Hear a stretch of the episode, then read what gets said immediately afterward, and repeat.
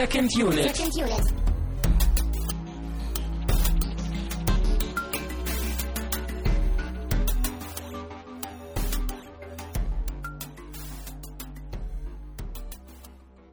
Hallo und willkommen zu einer neuen Ausgabe von Second Unit. Wir sind mittlerweile in Episode 19 angekommen. Wir kommen gerade aus dem Kino und haben Prometheus geguckt. Und wenn ich wir sage, dann meine ich mich. Ich bin Christian Steiner und ich meine Tamine Mut. Hallo, hallo und herzlich willkommen. Ja. Äh, wir haben ein so straffes Programm, dass ich jetzt einfach ein wenig anfangen werde, äh, glaube ich, ein paar Monologe zu halten, während du hier auf unser Getränk schielst und schon sehr, sehr vorfreudig bist. Ja, da sind die Aufgaben gut verteilt, würde ich sagen. Genau. Grätsch rein von der Seite, wenn ich hier Unsinn erzähle. Wenn ich zu sehr Durst bekomme. Ja.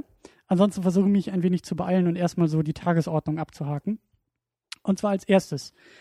Wenn ihr das hört, könnt ihr noch abstimmen für Folge 22 müsste das sein, wenn ich richtig gezählt habe. Äh, Ende August wollen wir einen Hörervorschlag äh, von euch äh, in der Sendung thematisieren. Das hat bisher gut geklappt. Wir haben so viele Vorschläge bekommen, dass wir das Ganze ein wenig runtergebrochen haben auf eine Auswahl von drei Filmen. Äh, das sind Lady Vengeance, Strange Days und Trainspotting. Die stehen jetzt wieder zur Abstimmung bereit. Und da findet ihr in einem Artikel äh, den Link zu der Abstimmung oder ihr geht auf die Seite, ich glaube, www.deineumfrage.de, alles zusammengeschrieben. Da könnt ihr nach uns suchen. Second Unit sind wir da mit Unterstrich. Und, äh, oder ihr guckt halt im Artikel, findet uns da und könnt da noch über die Filme abstimmen. Die Abstimmung geht noch bis nächste Woche Donnerstag ungefähr, also eine knappe Woche. Und äh, ja, wenn wir das Ergebnis dann haben, dann lassen wir es euch auch wissen, was es denn geworden ist. Ich würde auch so gerne mit abstimmen, aber ich darf ja nicht. Ich würde auch gerne abstimmen, aber ich darf ja auch nicht.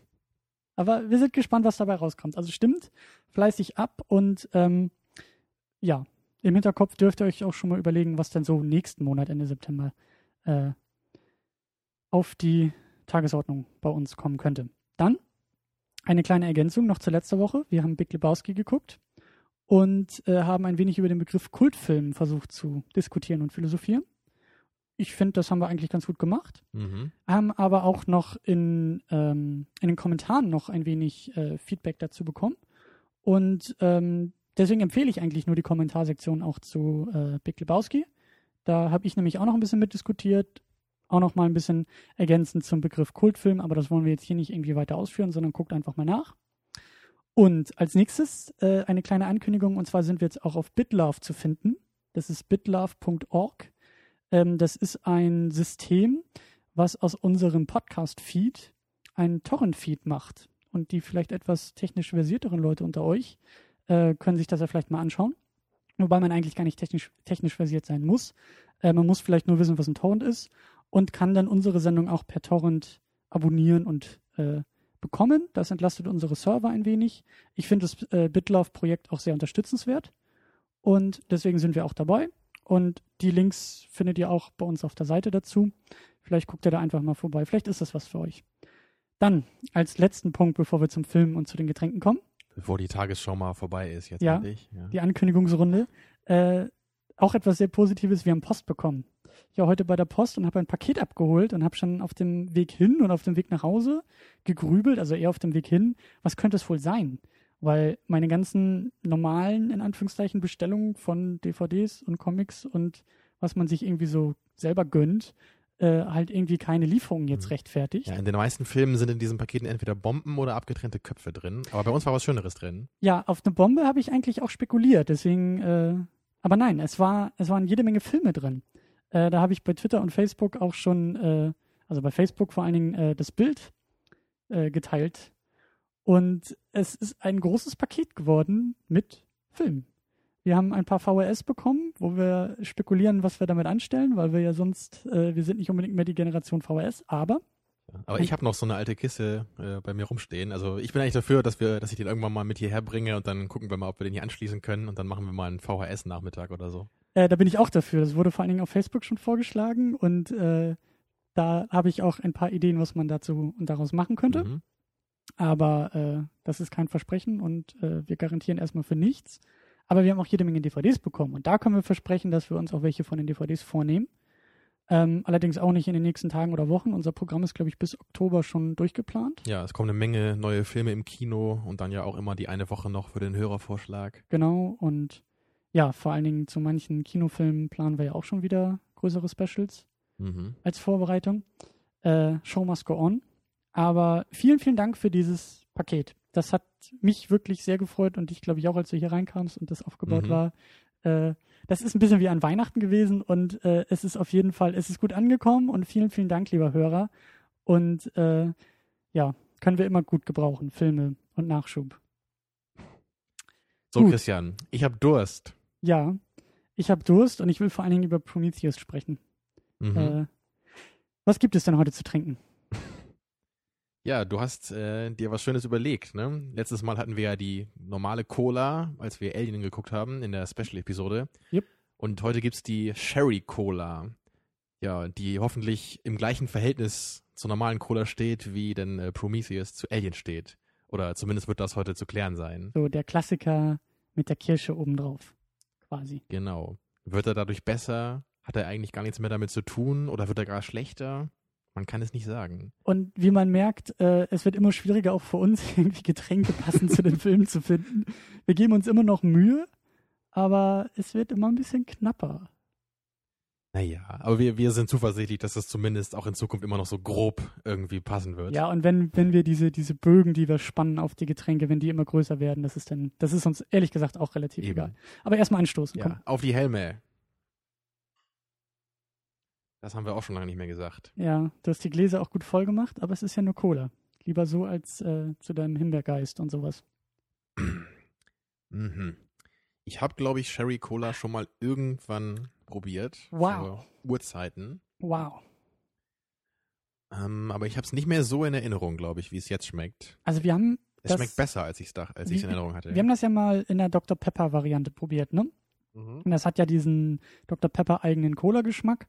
Und die jetzt Coca-Cola mit Kirsche, finde ich, schmeckt sehr, sehr gut. Das hat mich, das überrascht mich jetzt schon mal.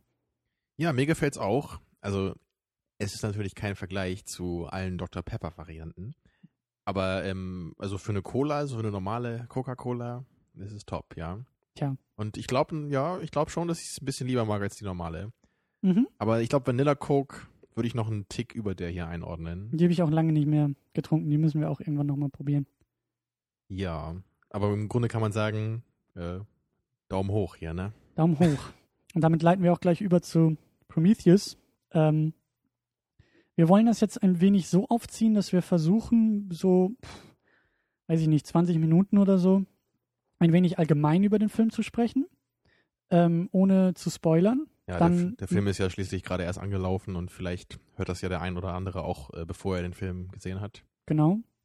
Und ähm, dann machen wir eine klare und deutliche Ansage und einen, einen inhaltlichen Schnitt, schmeißen alle raus, die halt nicht gespoilert werden wollen. Und dann kommen wir auf Spoiler und Inhalt und, und zum Schluss wahrscheinlich auf die allgemeine Diskussion äh, Prequel. Ne? Was ist ein Prequel? Was ist ein gutes Prequel? Und ist das Mhm. ein gutes Prequel? Genau.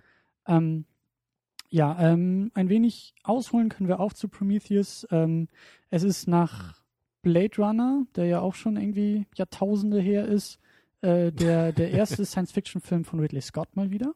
Mhm. Der Meister hat sich lange, lange diesem Genre verwehrt und ähm, spielt halt in dem Universum von Alien.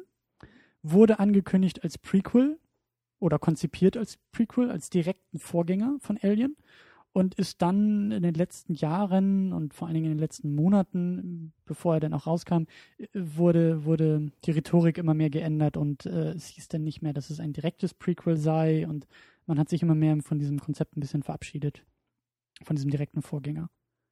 Ja, und an bekannten Darstellern haben wir Michael Fassbender zu bieten. Auf Mhm. jeden Fall einer äh, meiner Lieblingsschauspieler, würde ich sogar sagen, inzwischen. Weil er also spätestens seit Inglourious Bastards ähm, gefällt er mir jetzt auch sehr, sehr gut.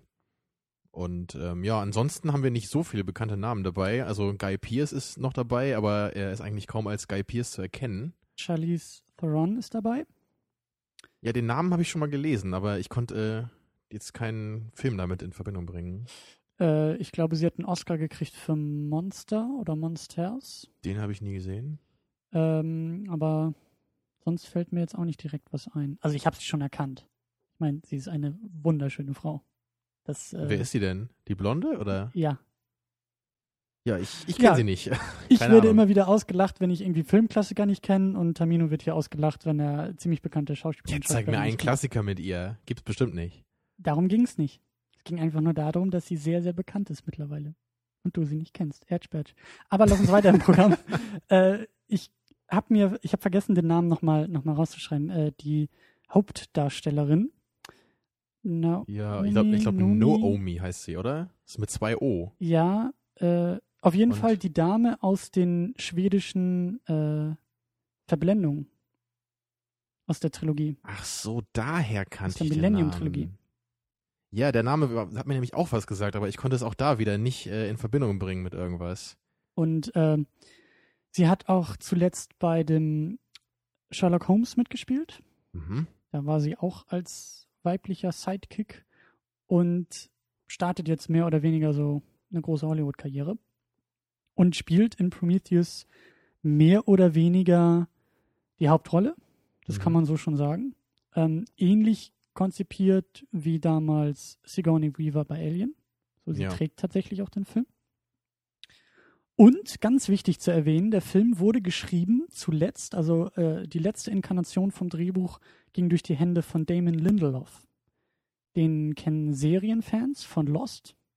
Da ist er berühmt berüchtigt, weil Lost ist nun mal berühmt berüchtigt, gerade für das Ende. Und Lost ähm, ist vor allen Dingen dafür bekannt, mit, äh, mit, mit dem Mystery-Genre zu spielen und sehr viele Fragen aufzuwerfen im Laufe der Serie und halt immer mehr Gefahr auch zum Schluss gelaufen zu sein, diese Fragen nicht ordentlich beantworten zu können. Und ähm, deswegen ist halt die Serie, wie gesagt, sehr berühmt berüchtigt. Und er als großer tragender Autor dieser Serie eben auch. Und ich denke mal, dass wir da auch nachher, wenn wir spoilern werden, äh, noch ein bisschen konkreter drauf eingehen. Aber ich finde schon, dass man so sein, vielleicht seine, seine Handschrift von Mystery und Fragen stellen und auch ähm, Religiosität und Spiritualität durchaus in einem Film erkennen kann, wenn man das möchte. Ja, da musst du mir dann ein bisschen auf die Sprünge helfen, weil ich kann mit dem Namen gar nichts anfangen und ich habe auch eigentlich äh, kaum Serien geguckt in meinem Leben, außer irgendwie Simpsons oder Star Trek. Mhm. Ja, aber ich bin natürlich gespannt, wenn man da so eine Handschrift erkennen kann. Weil du, du hast schon recht, dieses, dieses Mysteriöse ist ja schon ein äh, wichtiges Element auch in diesem Film. Mhm. Aber am besten fangen wir wahrscheinlich an, wenn wir mal so ein bisschen, ja, unsere Erwartungen so ein bisschen äh, klarstellen, ne, die wir hatten vor Beginn des Films. Mhm. Ja, so die, oder, also die große Frage oder Erwartung, also die größte war eigentlich für mich, schafft der Film irgendwie so diese Stimmung einzufangen, die halt äh, Alien halt so ausgezeichnet hat früher? Schafft er halt irgendwie auch so eine, ja, irgendwie so eine Optik, so einen Stil zu haben, dass man gleich beim Schauen das Gefühl hat, ich befinde mich hier in dem gleichen Universum wie bei dem alten Film. Mhm. Ja, und was meinst du? Äh, Ist der Film gelungen in der Hinsicht? Für mich schon. Ähm, er hat natürlich damit zu kämpfen, dass er, dass er sehr modern ist, dass die Ästhetik teilweise auch sehr modern ist, dass eine Menge äh, Computereffekte äh, benutzt werden. Aber ich finde schon, dass, und das würde ich auch Ridley Scott, glaube ich, in Person auch irgendwie äh, äh, ähm, nicht ankreiden, aber zugutehalten, dass er sich trotzdem bemüht hat, ähm, nicht so einen krassen Bruch in der Ästhetik im Mhm. Film zu haben. Also nicht so krass wie zum Beispiel bei den Star Wars Prequels. Ja, daran musste ich nämlich auch denken, wo ja wirklich äh, in Episode 3 so auf Teufel komm raus irgendwie so der Bogen geschlagen werden sollte, ne, zu, zu den alten Filmen. Und dann Ja. sieht man ja am Ende noch diesen, diesen Star Destroyer, der halt irgendwie dann wie so ein Fremdkörper wirkt, wirkt in dem Film, weil vorher alles äh, super spacig und aufgestylt aussieht und plötzlich so ganz krampfhaft wieder auf dieses alte äh, Design. Ja. Und das ist jetzt hier auf jeden Fall nicht so strikt. Also, ich meine, klar, der Film ist jetzt relativ neu und äh, man sieht natürlich auch, dass er viel, viel neuer ist als Alien. Und das sieht man auch gerade an, an den Computern, die sie benutzen und Ja. an der Technik und an den Fahrzeugen. Ähm, aber du hast schon recht, es ist, also es hätte halt ein deutlicherer Unterschied sein können. Also es hätte irgendwie so eine größere Diskrepanz geben können zwischen den beiden Filmen. Deswegen würde ich auch sagen, also so im Rahmen der Möglichkeiten wurde das eigentlich ganz gut gelöst. Finde ich auch. Und vor allen Dingen die Ästhetik der, oder ja, der Raumschiffe ähm, geht schon in die Richtung. Also klar, ich habe schon gesehen, okay, das sind jetzt keine Modelle, die benutzt werden, aber es ist halt nicht so, so in your face und jetzt kommen die Laser, piu, piu, piu, sondern es mhm. ist schon auch sehr ruhig, auch die Momente im All sind sehr ruhig gehalten. Ja, also und, die, das, das Design der, der Prometheus oder Prometheus, mhm. die, das fand ich schon sehr schön eigentlich. Weil das hat auch ein bisschen an dieses alte Raumschiff erinnert, auf dem ja Alien 1 damals stattfand. Ja. Und auch diese Fahrzeuge, auch, als sie dann Mhm. Es war halt nicht so, nicht so abgedrehtes einfach. Es war relativ äh, schlicht einfach noch. Praktisch auch wieder. Gen mhm. Auch so ein bisschen das, was wir zu dem, zu dem Alien-Film in dem Special gesagt hatten, ähm, dass es irgendwie praktisch äh, äh, benutzt wird und dass es irgendwie nicht, nicht so in your face, guck mal, wie spacig das alles aussieht, mhm. sondern es wird hauptsächlich benutzt. Ja. Und das ging mir dann teilweise auch bei den, bei den Computern so, die halt schon so, so eine Mischung aus iPad und Minority Report manchmal sind und oh, hier sind Hologramme und wir tippen in der Luft rum. Aber es war halt nicht so, nicht so störend. Nicht so wie bei Avatar, wo ich echt das Gefühl hatte, ja, ja. guck mal, was wir uns jetzt hier Tolles überlegt haben, egal wie praktisch das jetzt irgendwie in der Realität wäre oder wie sinnvoll das jetzt irgendwie wäre, Dinge so zu benutzen.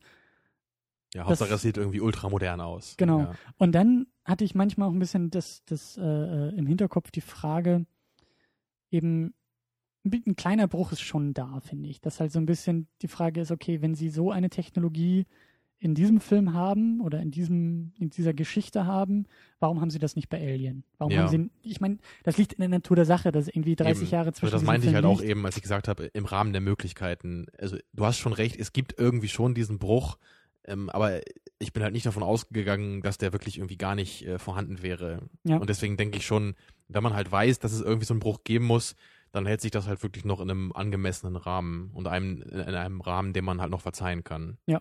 Weil man immerhin das Gefühl hat, man hat hier versucht, so ein bisschen die Stimmung des Alten wieder einzufangen. Findest du das dann auch in den, weil du, weil du Stimmung sagst, auch in den, ähm, ja, in der Allgemeinstimmung? Also Alien ist ja mehr ein, ein, wie wir gesagt hatten, auch ein, ein ja, Horror-Science-Fiction-Film. Wenig, hm. Action so gesehen, ja. sondern halt mehr Stimmung, Thriller, mehr auf die, auf die Psyche, auf die Spannung ausgelegt. Mhm. Also das ist ein bisschen schwierig, das äh, so zu, äh, allgemein zu, zu erläutern, ohne da jetzt schon zu spoilern. Also ich glaube, ich glaube, ich würde sagen, so in der ersten Hälfte hat mir das ganz gut gefallen. Das war sehr spannend gemacht. Man hat sich sehr für das interessiert, was passiert. Man wollte wissen, wohin der Film läuft, was die Charaktere rausfinden würden im Laufe der Geschichte. Ja, und in der zweiten Hälfte ging für mich da ein bisschen was äh, verloren, so auch was, was die Spannung, was die Stimmung angeht.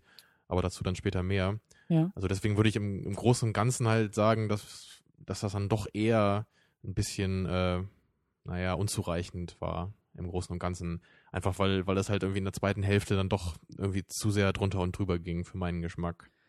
Ja, also den, diesen, diesen Bruch so in der Mitte ungefähr des Filmes, den haben wir ja schon, als wir, als wir aus dem Kino kamen, äh, festgestellt. Ich finde insgesamt, so ganz, ganz grob gesagt, ähm, schafft der Film es eigentlich doch, diese Handschrift irgendwie noch erkennen zu lassen. Also gerade am Anfang, so stimmt schon, so in der Mitte kippt das dann um, aber der Anfang ist halt sehr, sehr gut nach der, nach der Geschmacksrichtung Alien einfach. Ja. Das ist schon die Gänge, die dunklen Gänge, manchmal auch so diese Spannungsmomente mit der Musik. Mhm. Ja, auch, und die Ruhe vor allem auch, die, genau. die Langsamkeit der Szenen. Ja, genau. Und stimmt schon, dann kommt der Bruch so in der Mitte und gegen Ende. Aber obwohl es gegen Ende, also jetzt einfach nur von der, von der, von der Art und Weise, jetzt nicht vom, vom Plot oder von den Charakteren, sondern einfach nur von der, von der Bildsprache irgendwie.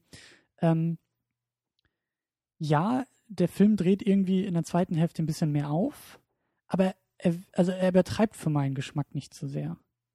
Also nicht in der mhm. Bildsprache. Dann, dann die Probleme sehe ich da eher im Plot und in den Charakteren und in das, was sie, in, ja, in dem, was sie sagen. Ja, da hast du wahrscheinlich recht. Wahrscheinlich muss man das da ein bisschen klarer trennen. Also es, also, also es gibt halt nicht, nicht dieses, ähm, dieses Blockbuster-mäßige und jetzt wird das ganze Universum zerstört oder so, weißt du, ja, jetzt, ja. jetzt kommen und die 30 ist, Der Film fängt ja auch nicht plötzlich an, jetzt irgendwelche hektischen Schnitte zu benutzen und riesige Explosionen mit äh, unrealistisch wirkenden Action-Szenen. Klar, in der Hinsicht ähm, ist er schon durchgängig dann so beim Alten eher anzusiedeln. Ja. Ja, meine Probleme sind wahrscheinlich doch eher so im, im Plot dann, wo, ja. wo wir dann später noch drauf kommen. Ja, aber findest du denn auch, dass, ähm, dass Ridley Scott irgendwie auch erkennbar ist? Bist du jetzt raus aus dem Kino und hast das Gefühl, wenn du es überhaupt irgendwie sagen kannst, generell, aber dass du einen Ridley Scott Science-Fiction-Film oder Film gesehen hast. Also Ridley Scott ist für mich einer dieser Regisseure, bei dem ich äh, ein ziemlich großes Problem habe, so seine Handschrift zu, äh, rauszulesen. Mhm. Das liegt halt, äh, glaube ich, zu einem großen Teil auch einfach daran, dass er jetzt wirklich in den letzten 10, 20 Jahren ganz viele Filme verschiedenes, äh, verschiedenster Genres gemacht hat. Und äh, also jetzt irgendwie halt sowas wie Black Hawk Down oder, oder halt Tricks mit Alien zu vergleichen, also ist halt irgendwie nicht möglich, auch wenn es halt vom gleichen Regisseur stammt. Ähm, also bei Alien und Blade Runner kann man, glaube ich, schon ganz gut so eine so eine Parallele feststellen, weil es, weil beide Filme halt dieses, dieses ruhige halt immer ausstrahlen, so in, in jedem Moment eigentlich. Mhm. Und halt diese Spannung eben nicht durch Hektik, sondern immer durch Langsamkeit erzeugen. Ähm, ich weiß halt nicht, ob mir das schon reicht, ähm, um das jetzt so als, als Ridley Scott-Stil zu bezeichnen, weil bei Black Hawk Down zum Beispiel ist es genau andersrum. Da ist halt wirklich jede Menge hektisches Geschneide und Geballer und so. Klar, ist halt eine ganz andere Art von Film, ne? Mhm. Aber jetzt so, also wenn ich jetzt, wenn ich jetzt so den Prometheus halt wirklich in Vergleich setze zu, zu Blade Runner und Alien, mhm. ähm, also ich würde schon sagen, dass man die Verbindung erkennt, wenn man es weiß. Aber ich glaube, das wäre auch so ein Beispiel, wo ich, also wenn ich das nicht gewusst hätte, dann wäre mir nicht sofort ins Auge gesprungen. Klar, das muss auch von äh, Ridley Scott sein hier, dieses Werk. Mhm. Oder geht dir das da anders? Ähm, ich kenne zu wenig von Ridley Scott muss ich dazu sagen. Also ich kenne Blade Runner und ich kenne Alien und ich weiß nicht, ob ich von seinen späteren Sachen noch was kenne. Da kennst du bestimmt irgendwas von. Er hat ja so viele mittelmäßig bekannte Filme aber, gemacht. Aber ja. das, das, das ist eben auch der Punkt. Also ich habe bei Ridley Scott ist kein Regisseur, bei dem ich sofort irgendwie ähm, Szenen oder Filme oder, oder Bilder vor Augen habe, wie jetzt irgendwie bei Nolan also, oder. Also bei mir war es auch so, als ich mal bei IMDb Fincher. einfach mal seine äh, Filmografie durchgeklickt habe, dass sind mir auch ganz viele Filme dann so ins Auge gesprungen, so, ach so, das ist von Ridley Scott. Also es ist eher so die, diese Erfahrung. Naja, aber es ist ja so ein bisschen diese, diese, ähm, so wird der Film ja auch so ein bisschen promoted und, und verkauft, so dass der Meister kehrt wieder zurück. Und nach diesen, nach diesen, gut, Alien 2 ausgeklammert, aber nach Teil 3 und 4, wo diese Serie so ein bisschen äh, äh kaputt ja, den, gemacht wurde. Den Bach runterging, kann man genau, wahrscheinlich schon sagen, ja. Äh, kommt jetzt eben der Meister, erhebt sich wieder und, und greift selber irgendwie, äh, krimpelt sich die, die, die Ärmel hoch und, und äh, versucht jetzt irgendwie wieder sich an seinem, an seinem Baby, was er begründet hat. Und ähm, aus dieser Prämisse, ich weiß, ich stimme dir zu, ich weiß auch nicht, ob ich jetzt unbedingt ihn da irgendwie erkennen würde, aber ich habe schon ich glaube schon, dass dieser Film von einem anderen Regisseur einfach auch anders gewesen wäre. Mhm. Also ich hatte echt irgendwie hat mich das hat mich das sehr äh, äh, subtil erfreut, dass der Film so ruhig geblieben ist. Ich hatte ja. echt die Befürchtung, dass wir irgendwann diesen einen Showdown kriegen, der halt so Action Michael Bay mäßig sich halt fünfmal selbst überschlägt und wo denn die zehnte Explosion größer ist als die zweite und wo, ne, so, so dieses Klischee irgendwie von, von Action, was da so im mhm. Hinterkopf ja, Gerade so im Science-Fiction-Bereich, da juckt es wahrscheinlich den Drehbuchschreiber noch so in den Fingern, kann ich mir mal vorstellen, weil man da hat ja, man hat das ja ist so ein bisschen, ungeahnte Möglichkeiten, auch was Action angeht. Ne? Das ist ja so ein bisschen auch das, was Nolan ähm, angekreidet wurde bei Dark Knight Rises. Halt eben dieses, dieses äh, Syndrom von, oh, wir müssen jetzt alles nochmal toppen und das muss alles größer und wichtiger und äh, äh, ähm, ja, einfach wichtiger für den mhm. Plot auch alles sein. Und das finde ich schon bei Dark Knight Rises. Mich hat es nicht gestört äh, in dem Film, aber kann man kritisieren und ja. ist zum Glück bei Prometheus nicht so. Nee, das, das wollte ich nämlich auch noch sagen. Was mir positiv aufgefallen ist, ähm, ist eigentlich, dass der Film nicht irgendwie versucht, irgendwie das Original äh, zu übertreffen in irgendeiner Weise. Ja. Also das ist halt oft was, was halt einfach versucht wird, so gerade was so, was so Filme angeht, die halt jetzt relativ neu sind und sich irgendwie auf alte Filme beziehen oder damit zu tun haben, dass einfach versucht wird, so dass das, das Tolle aus dem Alten äh, zu behalten, aber gleichzeitig so einen unglaublich äh, komplizierten, modernen Ansatz darüber zu stülpen. Und dieses Gefühl hatte ich hier einfach nicht. Ich, also ich würde sagen, der Film ist halt schon irgendwie noch auch mit, mit seiner eigenen Erwartung so an sich selbst irgendwie auf dem Boden geblieben. Also ich hoffe, ihr versteht ungefähr, was ich meine. Ich habe auch schon das Gefühl, dass, dass wenn Alien im Jahr 2012 gemacht worden wäre, dann würde der Film mehr oder weniger so aussehen wie Prometheus. So. Und das meine ich als Kompliment. Das mhm. meine ich jetzt nicht irgendwie als Kritik oder so, sondern aus der Perspektive habe ich schon das Gefühl, dass der, dass Prometheus modern genug ist, aber die alten, Tugend, die alten Tugenden äh, nicht so sehr vernachlässigt, sondern halt irgendwie schon einen relativ guten Mix hinbekommt aus alt und neu von mhm. Bildsprache und Ideen und so. Genau, und dabei halt nicht versucht, irgendwie mit modernen Ansätzen irgendwie alles zu toppen und halt wirklich in Sachen Special ja. Effects irgendwie neue Maßstäbe zu setzen und so. Das, das will der Film halt zu keiner ja. Zeit und das ist einfach auch gut so. Ja. Ähm, die Probleme, die ich einfach sehe, sind tatsächlich im Drehbuch und in den Charakteren und äh, ja. Ich ja. glaube, da kommen, da kommen wir auch gleich erstmal noch zu. Oder möchtest du noch irgendwas Allgemeineres vorher loswerden? Ja, ich glaube, es wird schwierig, noch allgemein jetzt äh, zu bleiben. Ne? Also, wir versuchen auch jetzt so ein bisschen schon, schon die Klammern zu bilden. Ähm, wem würdest du den Film empfehlen? Hm.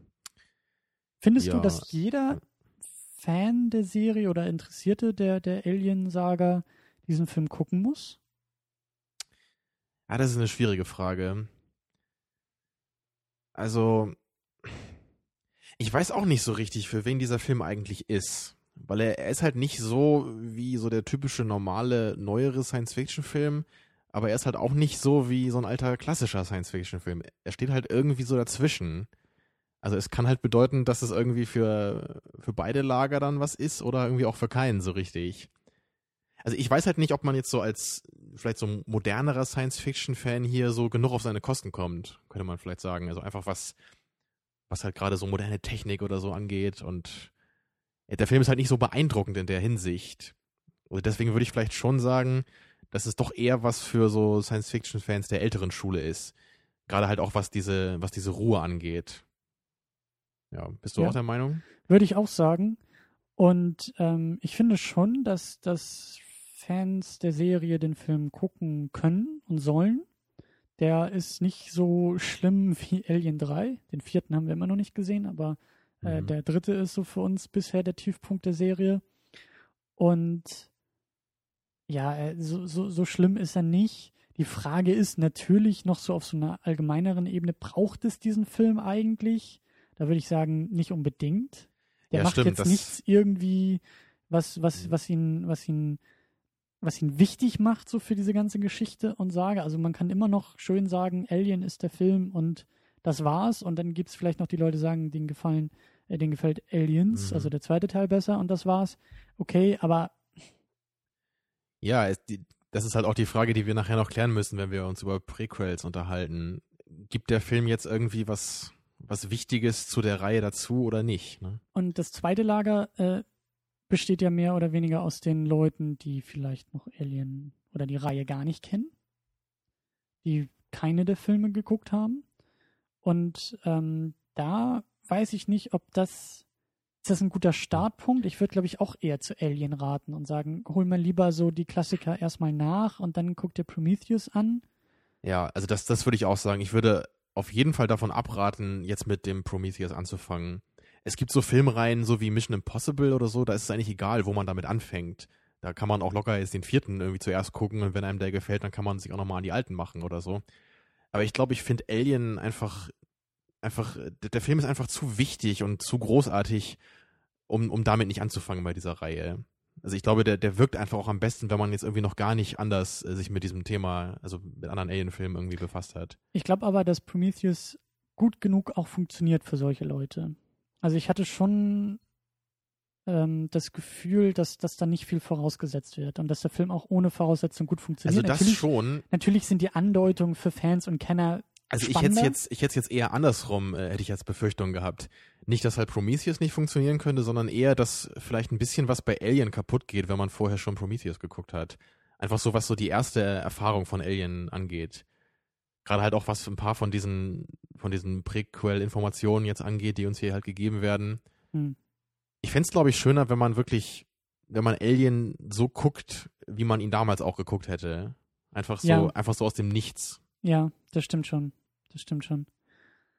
Ähm, ja. Dann lass uns mal hm. kurz versuchen, den Film zu bewerten. So. Mit dem Wissen, ja. Spoilerwissen, was wir im Hinterkopf haben. Daumen hoch oder Daumen runter? Also ich, ich muss schon den Daumen nach oben äh, strecken. Aber es fällt dir schwer. Allerdings, ja, es fällt mir schwer und es ist halt auch mit einer Menge Einschränkungen. Eben gerade auch, was du sagst, der, der Plot hat echt eine Menge Probleme, gerade in der zweiten Hälfte. Viele Charaktere sind mir viel zu überzeichnet und auch so ein bisschen zu Hollywood-typisch gewesen. Ja, und hm. Ich finde es halt irgendwie immer ein bisschen schlimmer, wenn, wenn die erste Hälfte von einem Film halt viel, viel besser ist als die zweite. Ich weiß nicht, ich glaube, das finde ich halt auch noch schlimmer als andersrum. Wenn man dann gerade am Ende irgendwie so eine Art, so, so eine der, Leere bittere, in sich der bittere fühlt. Nachgeschmack, der bleibt, ne? Ja, und es- also es ist halt so, wenn der Anfang halt gut ist, dann erwartet man auch ein richtig gutes Ende. Und dann ist man halt Ja. eher äh, negativ äh, gestimmt, wenn man dann das Kino verlässt. Und andersrum, Ja. wenn der Film irgendwie schwach anfängt, aber am Ende unglaublich großartig wird, ist das, glaube ich, am Ende irgendwie besser.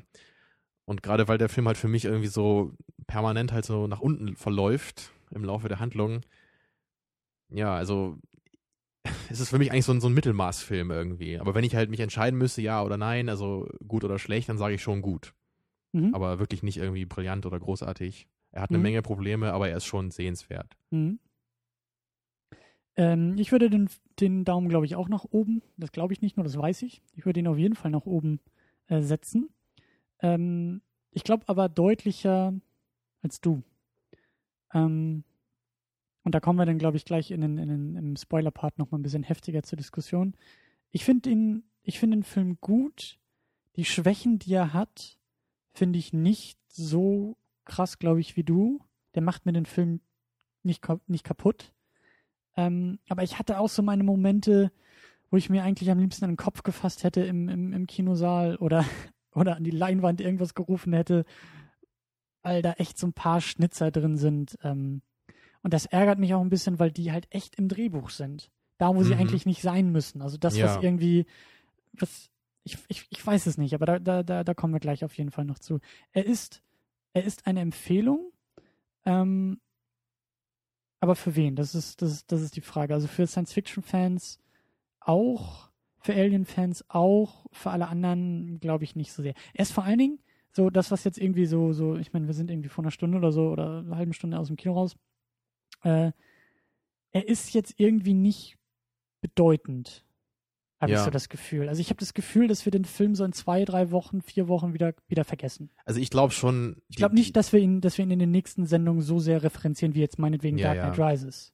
Ich denke auch, das ist eher so ein Film, der ist eher so für die, für die alten Fans wirklich von Alien gemacht. Also deswegen würde ich auch sagen, es geht, wenn die, wenn die Empfehlung an irgendjemanden ist, dann wirklich eher so an Science-Fiction-Fans wirklich der alten Schule. Und positiv möchte ich ihm auch anmerken, dass er wirklich, ich weiß gar nicht, ob er hier ab 16 oder ab 18 ist. Er ist auf jeden Fall äh, äh, R gerated in Amerika. Das heißt ja, glaube ich, für Erwachsene. Mhm. Ähm, und das ist, glaube ich, irgendwie ab 17 oder 18 oder so bei denen. Und der Film geht schon in die Richtung. Also es ist kein weichgespülter Alien, der irgendwie ab 12 ist oder, oder Alien abklatscht, der ab 12 ist, damit möglichst jeder irgendwie ins Kino kommt, sondern Ja, Es so, gibt- ein, so es ein gibt- paar ziemlich widerliche Szenen gibt's auf jeden Fall. es gibt ja. widerliche Szenen, es gibt spannende Szenen und nicht irgendwie billige Schockeffekte, sondern richtig schön. Also das, das hat mir gut gefallen, dass es irgendwie so, so, äh, nicht irgendwie so, so weichgespült ist und, und, und damit irgendwie, irgendwie sich selbst kaputt macht oder so, sondern der Film ist hart genug, spannend genug, aber eben insgesamt habe ich das Gefühl nicht bedeutend genug. Es ist keine Mhm. Geschichte, die wir gebraucht hätten und es gibt Diskussionen, immer lautere Diskussionen über Fortsetzung für diesen Film, Ja, das habe ich mich auch gefragt am Ende. ähm, die mit Sicherheit kommen werden und wo ich hoffe, dass, äh, dass sich die Geschichte nicht wiederholt wie bei Alien und dass es dann immer weiter den Bach runtergeht. Aber insgesamt, Also die, die Gefahr okay? besteht auf jeden Fall, wenn man so gerade an die Art von Fortsetzung denkt, die jetzt dabei kommen muss. Ja. Also das kann richtig in die Hose gehen auf jeden Fall. Muss es aber nicht.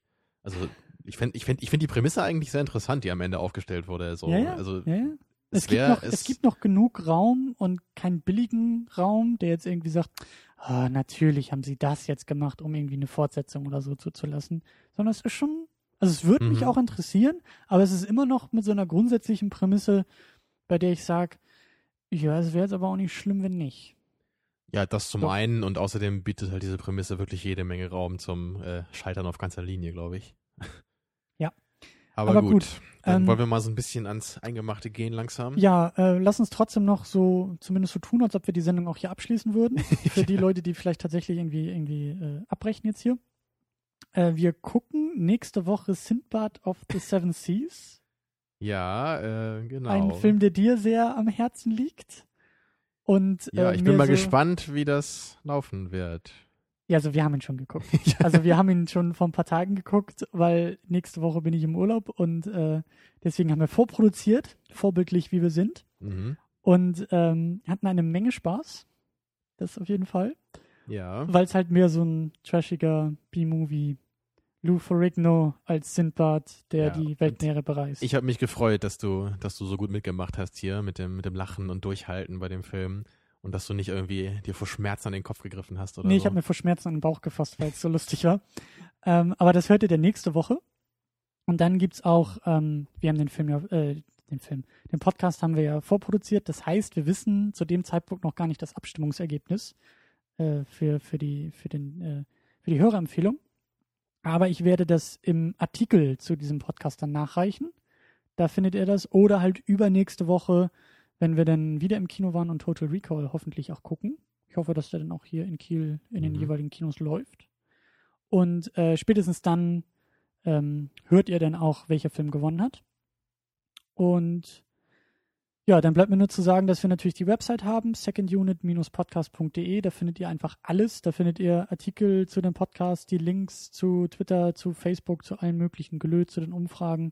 Äh, das ist einfach die einfachste Anlaufstelle für euch.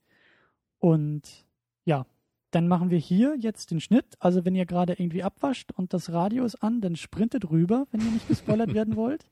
Wir warten noch eine kleine Sekunde und fangen jetzt langsam an, wirklich ans, Ein ans Eingemachte zu gehen.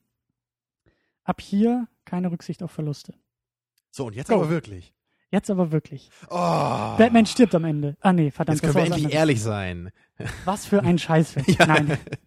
Nein. Nee, ah, aber wo fangen wir jetzt an? Also, Also ich, ich würde vorschlagen, dass wir vielleicht mit dem Plot anfangen, weil das eigentlich für mich auch so die, die größte, naja, irgendwie Kontroverse ist bei dem Film. ja. Also, Also ich glaube auch, ich glaube, dass eigentlich mehr oder weniger alles, was wir hier noch irgendwie besprechen wollen, um diesen Plot Mhm. halt rankt. also erstmal ganz prinzipiell, was, was hältst du von diesem Plot an sich? Diese, diese Idee, nach den Wurzeln der Menschheit irgendwie zu suchen und also dann, dass man halt auf einen anderen Planeten fliegt und dann irgendwie mit diesen Aliens da konfrontiert wird, die anscheinend unsere Schöpfer sind. Also ich war ja nicht dabei, als dieser Film gemacht wurde, aber ich kann mir vorstellen, dass da irgendwie Damon Lindelof so sein, sein, sein ja, Stempel irgendwie reindrücken konnte. Also du Film. meinst also so dieses äh, Mysteriöse hier. Ja, Das das, Religiöse, das Spirituelle, auch, auch ähm, so ein bisschen die offenen Fragen, die da manchmal noch am Ende auch waren. Und das finde ich prinzipiell sehr, sehr gut.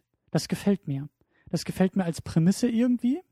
Das gefällt mir auch, das gefällt mir auch, wie es, wie es thematisiert wird. Das gefällt mir auch so ein bisschen, wie es, wie es nach außen, äh, nach, nach draußen hin zum Ende hin irgendwie angedeutet wird, aber nicht aufgelöst wird. Was mir nicht gefällt, sind die platten Charaktere dabei. Es gefällt mir nicht, dass die, dass die Hauptfigur, äh, dessen Namen ich jetzt auch schon wieder vergessen habe. Ich glaube, sie heißt Noomi Rappes, oder? Ja, das ist ja ihr Schauspielername, aber ich meine, die, so. der Charakter im Film. Ja, das weiß Ich ich, spreche auch lieber nicht. äh, über die Charaktere als über die Schauspieler.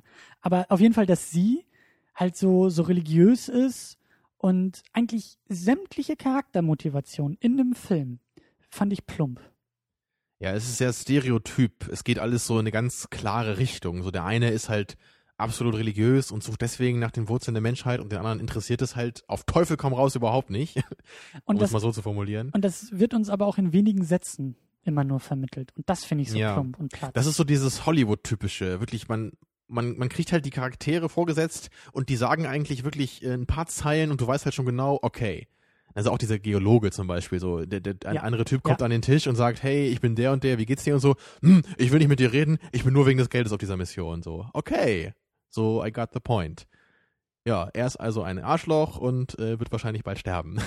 Also ich fand, ich fand, ich fand es richtig, richtig schlimm, als ähm, dieser, dieser äh, Mensch, dem die Firma gehört, die das Ganze ja finanziert. mhm. Ähm, als er dann auf dem Schiff war, als irgendwie rauskommt, so, oh, er ist, er ist irgendwie Teil dieser Mission, er ist die ganze Zeit auch, äh, er ist nicht tot, sondern er schläft nur in diesem, in diesem äh, kybernetischen Schlaf oder wie, wie sie es nennen. Und er ist eigentlich auch auf der Suche nach diesen, nach diesen Wesen, nach diesem Space Jockey, den wir ja schon aus Alien kennen. Und ähm, da wurde es für mich echt problematisch, als dann äh, Charlize Theron irgendwie im Dialog mit ihm war. Also man hat schon gemerkt, dass sie mit David, mit diesem äh, Roboter, die ganze Zeit Probleme hat. Und da war mir Mhm. schon von vornherein klar, äh, ja, das wird wahrscheinlich daran liegen, dass der Chef von dieser Firma David lieber mag als sie. Sie hat so einen kleinen Stock im Arsch und ist immer so ein bisschen, "Hm, ich bin immer schlecht gelaunt und "Hm, ich bin hier nur nach Vorschrift und "Hm." Aber sie Und- macht trotzdem ein Quickie mit dem Captain. ja, aber sie ist halt sehr, sehr einfach gestrickt und holzschnittartig dargestellt. Ja, am- auf jeden also Fall. ich habe mir echt, das war so der Moment, wo ich, wo ich die Leinwand an, anschreien wollte, als, als sie im Dialog dann eben mit diesem Chef, Vater. genau, sie kniet halt vor ihm und er macht so, sie, sie, sie äh, sagt ja irgendwie zu ihm, als er auf Außenmission gehen will, nein, tu das nicht, das wird dich umbringen. Und er sitzt vor ihr und sagt, aber äh, das ist der Grund, warum du eigentlich nicht mit auf diese Mission solltest und ich will das hier durchziehen und das ist der letzte Grund, warum ich noch lebe. Und dann guckt sie ihn an, kniet vor ihm, hält ihm die Hand und sagt zu ihm, ja, Vater.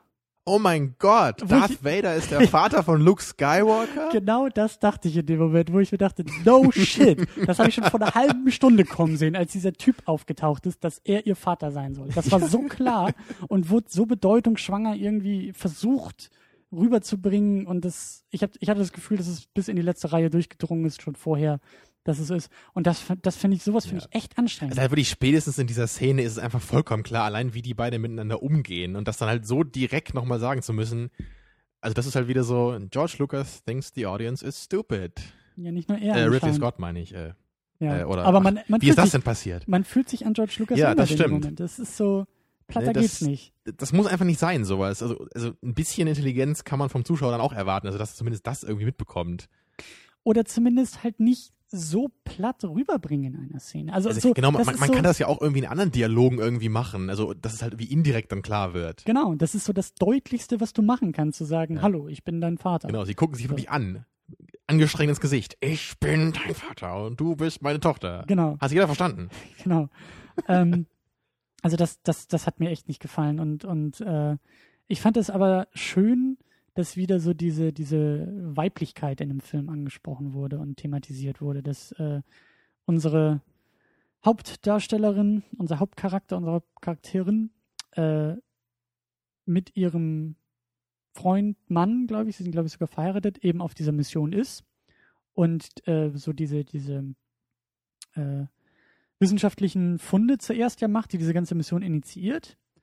Und dann haben die beiden auch auf dem Schiff, nachdem er sich irgendwie, nachdem er infiziert wurde, äh, haben die ein Techtelmechtel und sie wird schwanger davon und kriegt halt ein sehr ekliges Alien-Mensch-Hybrid-Wesen, was ich, also das war für mich echt Highlight in einem Film und da setzte auch der Knick ein danach, ähm, wie, wie sie dieses Ding aus sich rausholt.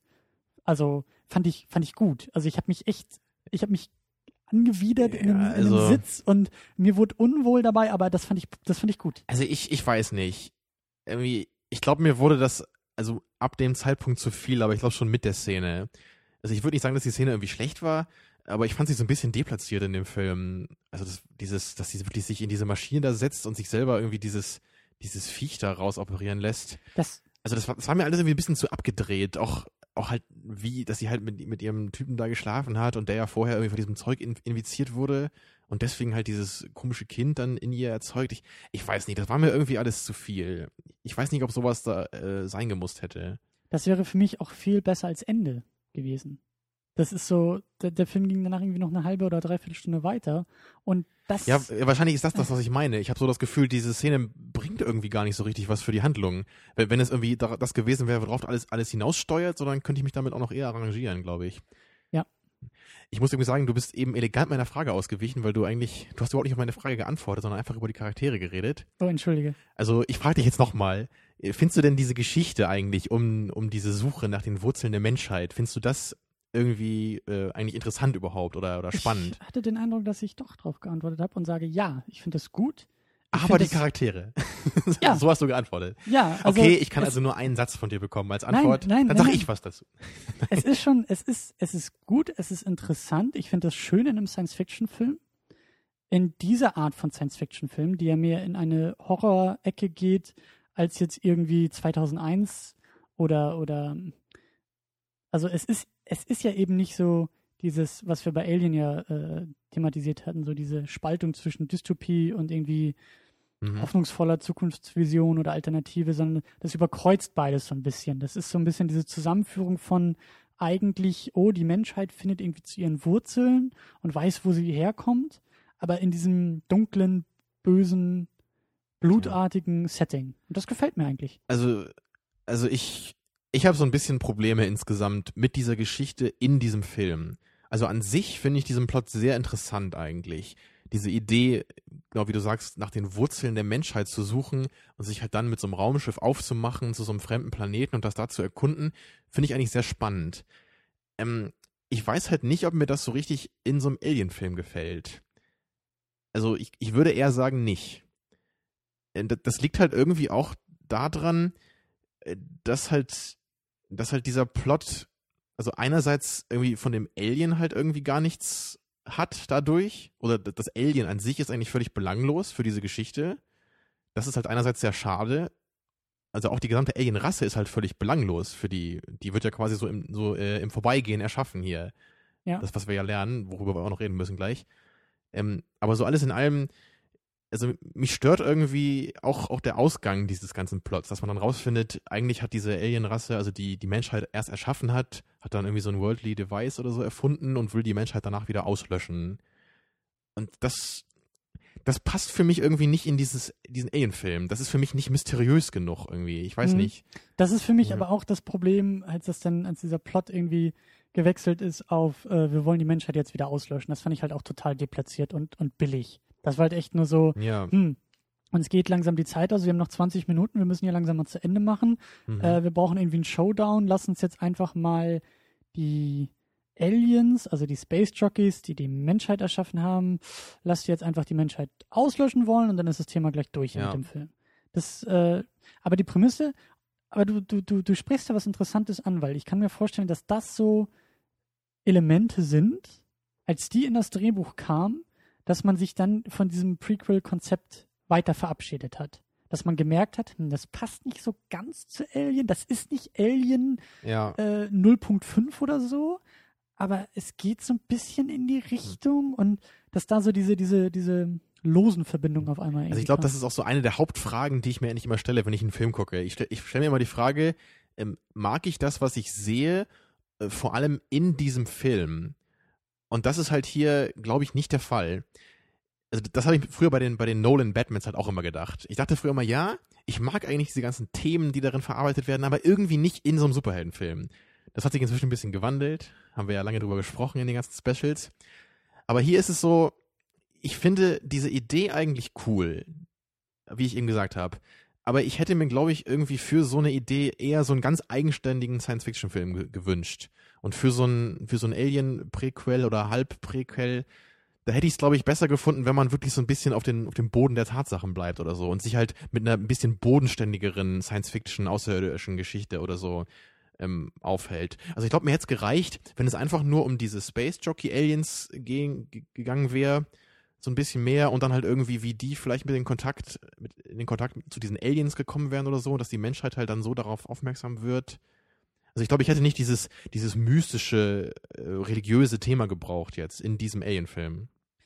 Ja, ich ähm, hätte es vor allen Dingen auch ein bisschen besser ausformuliert haben wollen. Ja, das, das kommt, kommt noch auch noch dazu. Es bleibt halt irgendwie sehr viel so angedeutet. Damit habe ich kein Problem. Ich habe kein Problem damit mit Andeutung und das hm. ist, da sind wir bei Damien Lindelof, da sind wir bei Lost. Äh, ich bin jemand, der Lost eigentlich ganz gut immer noch findet. Problem immer noch, wie die Serie geendet ist. Aber eigentlich mag ich so dieses, hey, hier werden eine Menge Fragen gestellt und im Vorbeigehen beantworten wir ein paar, aber nicht alle und du gehst raus aus dem Kino ja, und musst immer noch überlegen. Aber es kommt halt darauf an, ob, ob halt diese Fragen irgendwie zentral für den Plot sind oder nicht. Weißt du, also ich, zum Beispiel in, in Alien 1, da sehen wir ja auch diesen Space Jockey und wir wissen ja gar nicht, was ist das für eine Rasse und so. Das ist ja auch nicht irgendwie, da würde ich ja nicht sagen, was soll denn das, wenn da so ein Alien vorkommt, will ich wissen, wer das ist. So, da, da hast du recht, da freue ich mich auch, wenn das nur so am Rande dann erwähnt wird. Aber hier geht es ja eigentlich äh, um diese äh, Space Jockey Alien Rasse Aber wir erfahren ja überhaupt nichts über die. Wir wissen ja nur, dass das irgendwie so menschenähnliche Viecher sind, die halt die Menschen erschaffen haben und wieder auslöschen wollen.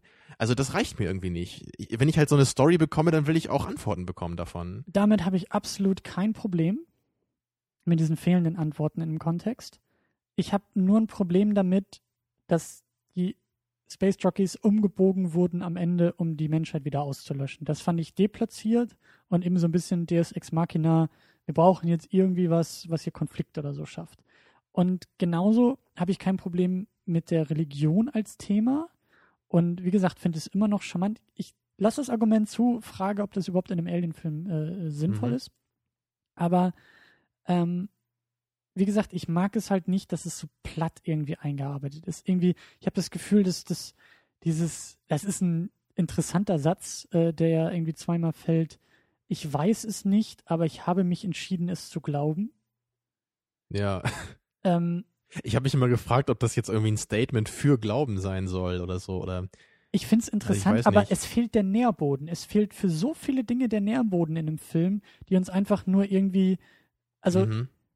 die Entscheidung wurde uns manchmal abgenommen zu glauben, sondern es ja. wurde auf uns irgendwie von dieser Leinwand irgendwie zugestrahlt, das musst du jetzt glauben, das musst du jetzt ja, glauben. Ja, das ist halt wirklich auch so ein, so ein typisches Hollywood-Phänomen, wie es ja so viele gibt. Dieses, äh, also dieses Bedürfnis anscheinend der Filmemacher, uns immer deutlich zu sagen, was sie dann auch mit dem Film aussagen möchten. Also, dass die halt sich nicht trauen, irgendwie den Film so zu konzipieren, dass er für sich selber sprechen kann. Mhm. Also, das beste Beispiel ist für mich halt immer Platoon. Ich weiß nicht, das habe ich glaube ich auch schon mal erwähnt. Ich, ich finde Platoon echt gut und der, der zeigt halt wirklich eigentlich auf eine ganz beeindruckende und erschreckende Weise, wie halt so dieser Vietnamkrieg war aber es gibt halt immer so diesen Monolog von äh, Charlie Sheen in der Hauptrolle, wie er irgendwelche imaginären Briefe an seine Großmutter schreibt oder so, in denen er halt dann uns dem Zuschauer so haarklein erklärt, was denn so gerade jetzt die letzte Szene bedeutet hat, so ungefähr. Wo man echt so denkt, so, oh nee, komm, hättet ihr das nicht einfach weglassen können, das wäre einfach besser gewesen. Ja. Ja, das ist, ich glaube, die meisten äh, Filmemacher aus Hollywood, die trauen einfach den Zuschauern nicht zu, dass sie äh, den Film gut genug interpretieren können. Oder sie haben dann irgendwie Angst, dass am Ende, dass die Zuschauer glauben, der Film hätte ja keinen Inhalt gehabt oder so. Also müssten sie ganz deutlich sagen, ja, hier, das ist unsere Aussage. Aber da finde ich, ähm, macht Prometheus also er lässt noch so ein paar Türen dann doch noch offen irgendwie oder oder zumindest nicht ganz so deutlich. Wir haben, als wir also, rausgegangen sind, also spekuliert, also, was diese allererste Szene zum Beispiel zu bedeuten hat. Und da können wir jetzt so ein bisschen spekulieren und diskutieren und das mag ich. Das ist so ein bisschen dieses Inception-Ding. Fällt der Kreisel oder fällt er nicht? Du kannst dich für die Variante entscheiden und sie begründen auch. Nicht nur einfach entscheiden, sondern auch begründen. ich kann mich für eine andere Variante entscheiden. Wir haben beide irgendwie Argumente dafür und dagegen. Das finde ich okay. Mir ist halt immer auch nur wichtig, dass ein Film sowas auch hergibt und da habe ich schon den Eindruck, dass Prometheus so ein paar Interpretationen vielleicht auch zulässt. Aber du hast schon recht, dass das in vielen Bereichen, und da sind wir wieder bei den Charakteren und bei den Dialogen, das wundert mich halt, dass da irgendwie so der Holzhammer ausgepackt wurde, während so die Story manchmal relativ locker irgendwie auch offen gelassen wird manchmal. Aber die Charaktere, da mussten wir alles haargenau wissen und mhm. aus jedem Mund musste jeder Satz ganz bedeutend sein, um, um kleine Dinge voranzubringen. Und das, auch diese, weißt du, so platte Charaktere einfach, denn irgendwie da diese, diese beiden Handlanger von dem Captain, die irgendwie fünfmal den Mund aufmachen in dem Film. Und sagen, ja, Boss. Ja, und irgendwie am Anfang ihre Wette aufstellen und haha, guck mal, die sind ja so gut befreundet und am Ende stürzen sie sich gemeinsam in den Tod und machen immer noch irgendwelche Schlaumeier-Sprüche, wo ich mir auch denke, sorry, aber die beiden, ähm, die habe ich, wie gesagt, so fünf Minuten im ganzen Film gesehen. Warum soll, warum soll mich das jetzt interessieren, ob die mit dem Captain draufgehen oder nicht? Das war so ein Moment, wo schon klar war, so, oh, jetzt sollen wir aber irgendwie so, so, das sollen jetzt irgendwelche Helden sein und wir sollen jetzt Respekt vor deren Entscheidungen. Das interessiert mich ein Scheißdreck. Ich sag ja, fünf Minuten habe ich die gesehen und, und das, das geht bei so vielen Charakteren. Ja, also sowas würde halt nur funktionieren, wenn das, äh, wie die Hauptcharaktere so eine Entscheidung jetzt irgendwie treffen würden. Weil dann können wir uns wie in die, in die Lage von denen hineinversetzen, wir können mit denen mitfühlen. Ja. Aber da, also wirklich die beiden unwichtigsten Charaktere von diesem Raumschiff zu nehmen äh, dann, und in diese Position zu packen, ja, und auch was den Captain angeht, also er steuert das Raumschiff ja dann so in der Kamikaze-Manier in das andere Raumschiff. Ja. Wobei man ja vorher irgendwie erfahren hat, dass er eigentlich äh, sich überhaupt nicht so richtig für das interessiert, was sie da eigentlich machen. Ne, und dass er eigentlich nur so Auftragsarbeit, ne? Ja, so, er ist im Grunde Captain, schon. Er kümmert sich ums ihn, Schiff. Ihn interessiert sich eigentlich, ihn interessiert es überhaupt nicht, ob die da jetzt irgendwie Aliens finden oder die Wurzel der Menschheit so. Ja, und dann am Ende äh, stürzt er sich halt trotzdem in dieses Raumschiff. äh, was halt vermutlich so zeigen soll, wenn es dann um die ganze Menschheit geht, dann berührt es ihn irgendwie doch und er weiß dann doch das Richtige zu tun. Äh, aber also für mich hat sich das irgendwie dann gar nicht, also für mich hat sich dieser Wandel überhaupt nicht äh, erklärt. Ja. Es war für mich einfach so, erst war er so und jetzt war er plötzlich so. Und Wandel ist auch ein gutes Stichwort, weil es so gut wie gar keinen irgendwie bei den Charakteren gibt, außer eben bei der Hauptdarstellerin. Und da finde ich ihn halt auch irgendwie so, das könnte man irgendwie so als Parabel vielleicht deuten für Religiosität, die auf den Prüfstand gestellt wird. Oder, oder, also ihr Glaube, der auf den Prüfstand gestellt Also wird. für mich war es eher ein ziemlich billiges Statement für Religion, um Ja. ehrlich zu sein. Ja. Also, das, das meine ich ja eben schon, ich weiß halt irgendwie nicht so richtig, ob das wirklich positiv gemeint war, weil für mich äh, hat es irgendwie nicht so richtig funktioniert oder ich, ich wusste nicht so richtig, was es eigentlich sein soll. Also dieses, manchmal klang es für mich fast so, ich weiß es eigentlich besser, aber ich glaube trotzdem. also ganz, ganz so wurde es nicht gesagt, aber äh, das wurde ja oft so thematisiert eben, hm, wieso hast du denn jetzt noch deine Kreuzkette um, wo wir doch jetzt rausgefunden haben, dass äh, Gott quasi nur so eine böse Alienrasse ist, die uns mal nebenbei erschaffen hat und jetzt wieder auslöschen will. Und so, nein, nein, ich glaube trotzdem noch weiter. Hm, also konnte ich irgendwie nicht so richtig was mit anfangen. Vor allen Dingen am Ende, als sie sich dann nach diesem ganzen, oder das, das, da hat sie, glaube ich, schon alles irgendwie durchgestanden und Alien besiegt und äh, ne, lebt halt noch und hat die Scheiße überstanden und sucht dann aber nach dieser Kette, um sich diese Kette umzulegen und dann quasi damit in den Sonnenuntergang zu reiten und somit geht die Geschichte mehr oder weniger zu Ende. Und das fand ich halt auch, wie du sagst, sehr aufgesetzt und sehr platt und ähm, ich habe kein Problem damit, wenn solche Filme irgendwie ein, ein, ein positives religiöses Statement oder so irgendwie abliefern. Aber ich habe immer das Gefühl, das muss irgendwie nachvollziehbar sein und nicht so von außen übergestülpt. So. Ja, also Das- für mich ist das aber auch einfach wieder dieses Problem, was ich am Anfang schon angedeutet habe. Für mich gehört das einfach nicht in den Alien-Film. Also Ja. man, ich, ich weiß nicht, äh, da, da, da hast du wahrscheinlich schon recht. Man könnte irgendwie so, einen- so einen religiös motivierten Film, das könnte man auch gut machen, mit in so einem Science-Fiction-Setting, Ja. wie es ja vielleicht sogar 2001 irgendwie ist, zumindest kann man es so deuten, würde ich sagen. Aber das muss dann irgendwie auch von Anfang an gleich so als Konzept so durchgehend irgendwie vorhanden sein. Und also hier kommt es für mich irgendwie eher wie so ein Fremdkörper, gerade in der zweiten Hälfte so rein. Aber lass uns noch ein wenig äh, bei. Also ich, ich finde, wir haben das Thema so ein bisschen durchgekaut. Also es ist, es ist Ja. schwierig und es Ja, man kommt halt nicht so richtig zu einem abschließenden Ergebnis dabei, das stimmt Ja. schon. Aber ich hoffe, es wird ungefähr ein bisschen deutlich, was so unsere Probleme damit Aber wie sind. funktioniert der Film denn als Alien-Film? Weil du gesagt Hm. hast, so die ganze Religiosität und, und viele Dinge, die von außen irgendwie Ja. drüber gestülpt werden, sind deplatziert, aber so der Kern, es gibt, es gibt den Space Jockey, es gibt mehr oder weniger eine Erklärung, wo die Aliens herkommen, Ja, nämlich über diese Schwangerschaft. Und das Ja. finde ich, das finde ich, das finde ich sehr interessant. Was? Ja. Also, das hat für mich auf jeden Fall so ein, so ein, so ein Loch im Magen erzeugt, ganz kurz, als ich das, als ich das dann äh, gemerkt habe. Also, ich finde, das ist halt schon, schon fast ein respektloser Umgang mit der, mit der Alien-Rasse, die wir halt kennen aus dem, aus dem alten Film. Also die wird halt wirklich so, so nebenbei halt so als, als Abfallprodukt eigentlich erzeugt von diesem komischen Serum, was halt diese Aliens äh, auf der Erde verstreuen wollten, um alle Menschen umzubringen. Ja, und halt dieser Schwangerschaft. Und, und am Ende kommt ja dann irgendwie dieses komische Monster, was aus ihr geboren wurde, dann mit diesem anderen Alien zusammen und dann kreuzen die sich halt irgendwie und dadurch entsteht das Alien.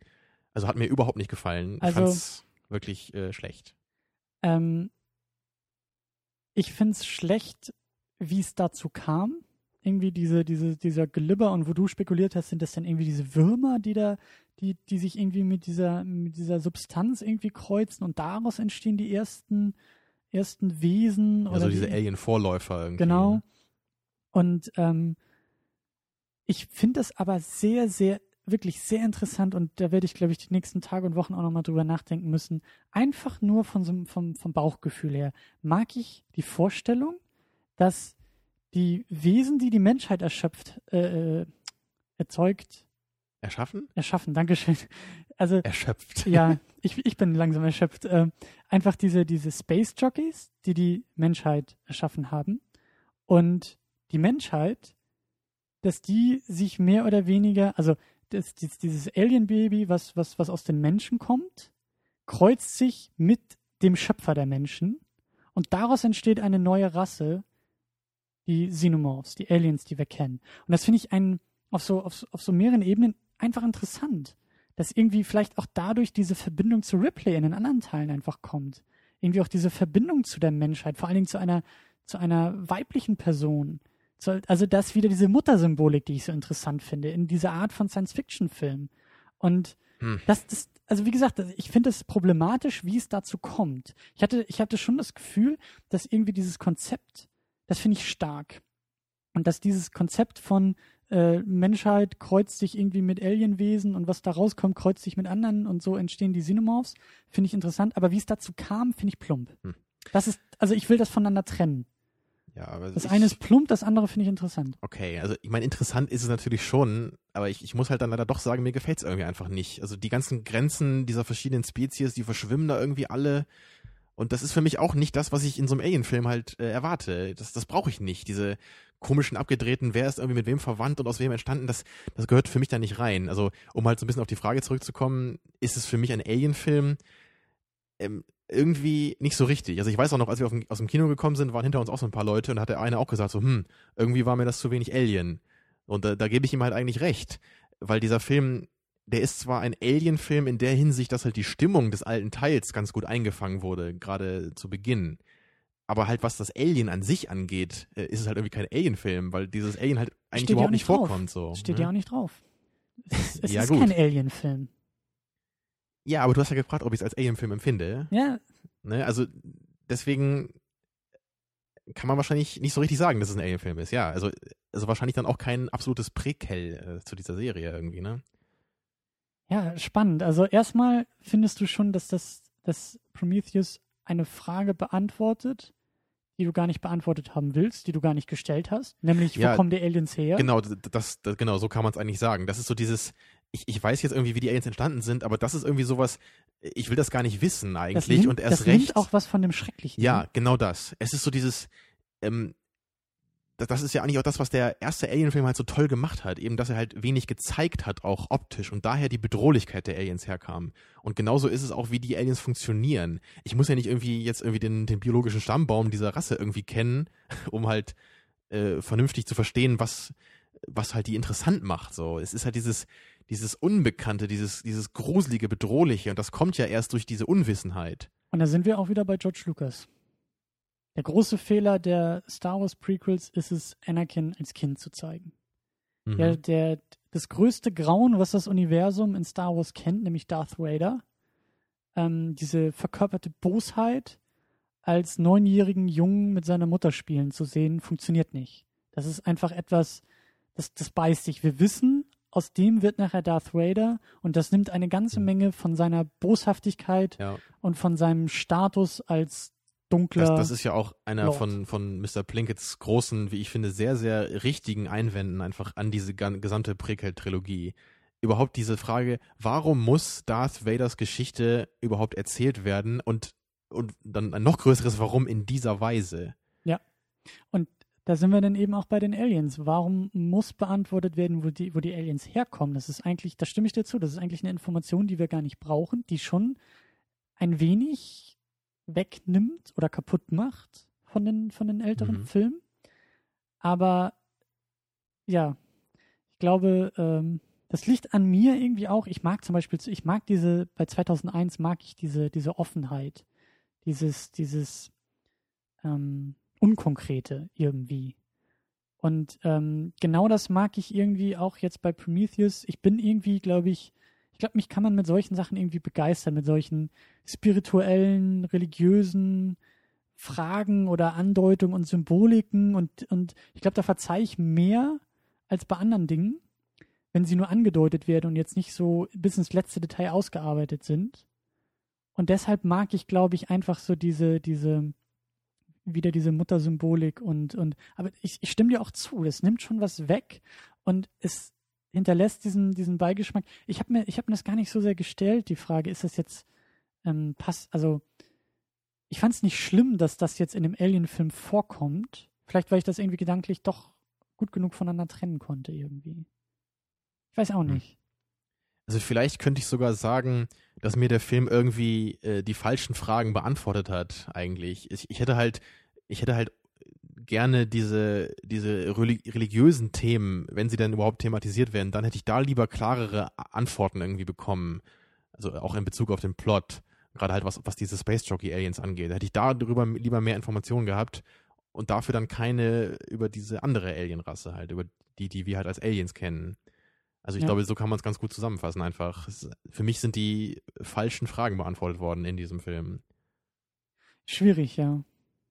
Es ist auch wirklich kompliziert, äh, darüber zu reden, weil es ist, es ist halt immer so diese Frage, will ich jetzt irgendwie, will ich, will ich halt Fragen beantwortet haben oder will ich halt dieses Mysterium haben? Und das ist halt wirklich in, in manchen Aspekten will ich gerne diese Unwissenheit behalten, aber dann halt in anderen will ich halt dann irgendwie auch wissen, was das Ganze jetzt sollte.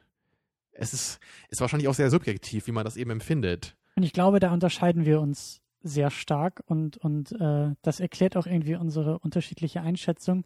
Du möchtest zum Beispiel wissen, woher die Space Jockeys kommen und was die Space Jockeys für eine Rolle spielen Ja, wenn, Und- wenn sie halt zentraler was- Plotpoint sind, so, dann will ich das wissen. und ja. was deren Motivation ist. genau das, und, ja. Gut. Da kann ich mich mit, mit wenigen bis gar keinen Antworten eigentlich zufrieden geben. Da finde ich das interessant genug, faszinierend genug, dass die anscheinend irgendwie die Menschheit erschaffen haben. Das kann erstmal, vielleicht in Fortsetzung wird es Also, beantwortet, aber aber, darum geht es doch in diesem Film eigentlich. Weiß Also, ich oder, nicht. Oder, ich, oder zumindest hätte ich mir gewünscht, dass das das zentrale Thema ist. weiß ich nicht. Ist das nicht, ist das nicht genauso diese Glaubensfrage, die in dem Film auch angedeutet wird? Ist, ist das nicht Hm. genauso der Punkt? Dass halt irgendwie so, so manche ja auch meinst sagen. diese so, Offenheit, die am Ende steht, oder wie? Dass man Ja. eben nicht genau weiß. Oder? Genau, Hm. dass man es eben nicht genau weiß. Naja, aber also das gibt mir jetzt irgendwie dann gar nichts. Und dann hätte ich halt irgendwie dann, also könnte ich auch ganz platt sagen, was soll denn der Film überhaupt? Ja, klar, das kannst du auch. Das kannst du auch. Und da kannst du auch, du kannst dich auch dazu entscheiden und sagen, für dich ist das kein Teil der Alien-Reihe und du klammerst es aus. Und dann ist für dich das Prequel mehr oder weniger. Also ich jetzt nicht, Ja, nicht negativ gemeint. Ich meine, ich fand ja den Film ja auch besser als Alien 3 zum Beispiel. Ne? Das ist ja, der ist ja auch handwerklich irgendwie noch besser, so, aber also für mich äh, verläuft er sich einfach irgendwie so im, im Laufe der Geschichte. Er hat irgendwie nicht so richtig diesen, also er hat am Anfang diesen roten Phasen, äh, roten Faden und der, der zerfleddert irgendwie so im Laufe der Geschichte. Das ist so mein Eindruck einfach. Und er verläuft irgendwo in andere Richtungen und, und weiß einem eigentlich gar nicht mehr, wo er hin will. So. Das ist also so mein emotionaler Eindruck. Das ist auch mein Eindruck. Also da sind wir auf derselben Seite. Ich glaube auch, dass das irgendwie auch daran liegt, dass der Film dann immer konkreter wird. Dass gerade so die erste Hälfte noch aus vielen Andeutungen besteht und aus vielen Bildern, die wir irgendwie kennen. Ja, die, diese, diese mys mysteriöse Atmosphäre, die ist ja wirklich gut gelungen im ersten Teil. Es ist Genau. ja wirklich sehr, sehr spannend und man weiß ja gar nicht, was einen da erwartet auf diesem fremden Planeten. Genau. Und ich habe, also, es ist ja auch immer die Frage, ist man enttäuscht? Und da sind wir in Lost-Territorium und Damon Lindelof. Das ist halt irgendwie so sein Ding. Das macht ihn auch so umstritten. Bist du enttäuscht aufgrund der Tatsache, dass es zu manchen Dingen Antworten generell gibt? Oder bist du über die Antwort enttäuscht? Hm.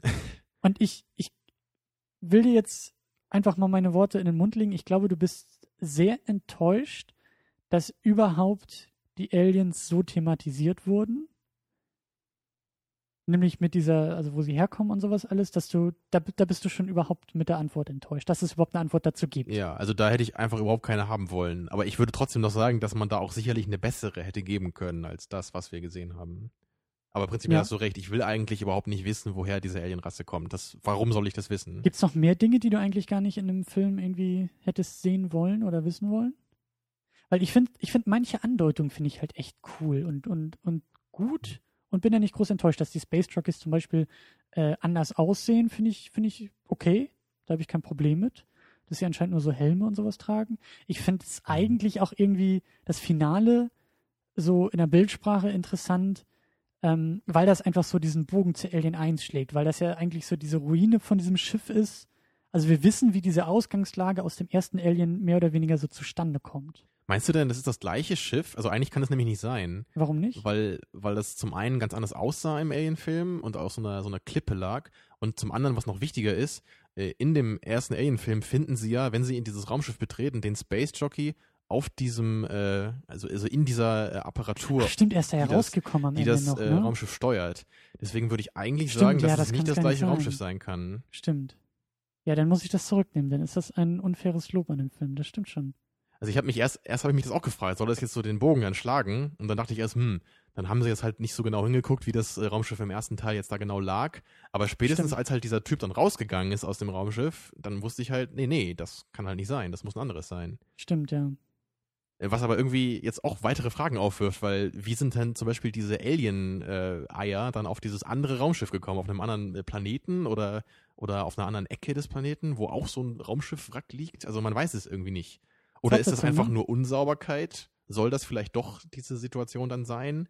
Und man Also hat nur nichts konkret, äh, das Ich, irgendwie. ich, ich denke mal, dass das schon irgendwie mit den, mit den Fortsetzungen so zu tun hat, aber ja. Oh aber Mann. also, also was du sagtest halt, welche Fragen möchte ich nicht beantwortet haben?